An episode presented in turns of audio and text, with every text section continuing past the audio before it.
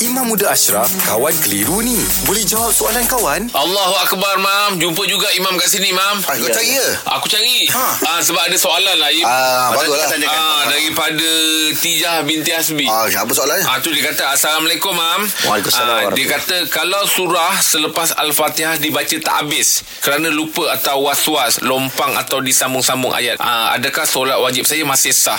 Oh maksudnya bacaan surah, Surah, ha, Selepas Fatihah Ni bukan Fatihah Ha, ha, ha. ha, Kalau Fatihah kena tujuh ayat Mm-mm, betul. Kena habis Kena betul-betul Fatihah Okey, Sekarang cerita dia Surah Asal selepas surah. Fatihah Ha. Kalau dia Madhab Malik Okey, Madhab Malik Surah selepas daripada Fatihah uh, Ada kaul yang mengatakan wajib Kita Oh. Madhab Syafi'i Maka Surah tak ah, tak Surah hanya lah. sunat Ah, sunat. Hmm. Okey, jadi sunat dia nak baca contohnya qul huwallahu ahad dia nak baca segera setengah ya. Boleh? Boleh. Qul huwallahu ahad Allahus samad Allahu akbar sah tak menjadi kesalahan. Oh. Ah, cuma je dia jadi macam kenapa lalu lak sangat Ah, kan. Ha, cerita tak ada habis kau pergi rukuk dah. ah, Bacalah bagi habis. Betul, betul. Sebab dalam Quran ni ada ayat yang panjang, ada surah yang pendek. Betul. Kalau qul Allahu ahad kategori surah pendek, kenapa dah pendek lagi pendek Dah lagi? lagi. Tapi boleh tak? Boleh. Boleh. Hukumnya sah. Faqra'u ma tayassara minal Quran. Bacalah apa yang mudah bagi kamu dalam Quran. Sebab kadang-kadang mam kalau kita baca surah ayat lazim ni mam kan. Hmm. Kita baca kadang-kadang kita terlupa. Ya. Kadang-kadang uh, ter, mana terdepan mana ke belakang tapi kita dah macam rasa eh salah ni kan.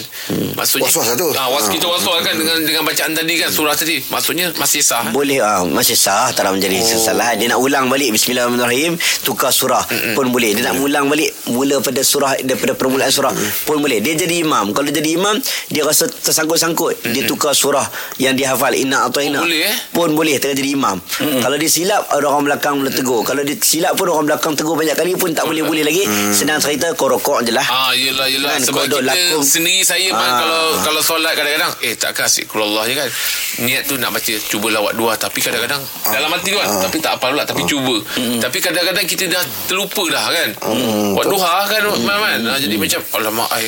Tapi, Orang belakang boleh tegur. Oh, kalau ha, tapi kalau orang belakang tak tegur, sama-sama lupa. ah, tak, kalau semain sendiri maksudnya, Mam. Ah, sebenarnya sendiri. Ah, Ah, maksudnya terus je lah su- ah, rukuk ya. Rokok terus tak ada masalah. Okey, baik. Terima kasih, Mam. Baik. Alhamdulillah. Selesai satu kekeliruan. Anda pun mesti ada soalan kan? Hantarkan sebarang persoalan dan kekeliruan anda ke Sina.my sekarang. Kawan Tanya Ustaz Jawab. Dibawakan oleh Telekong Siti Khadijah. Sempena sambutan sedekat Family SK. Jom berbelanja dengan penjimatan menarik di butik SK dan sitikadijah.com. Dari 7 hingga 21 April ini. Siti Khadijah, lambang cinta abadi.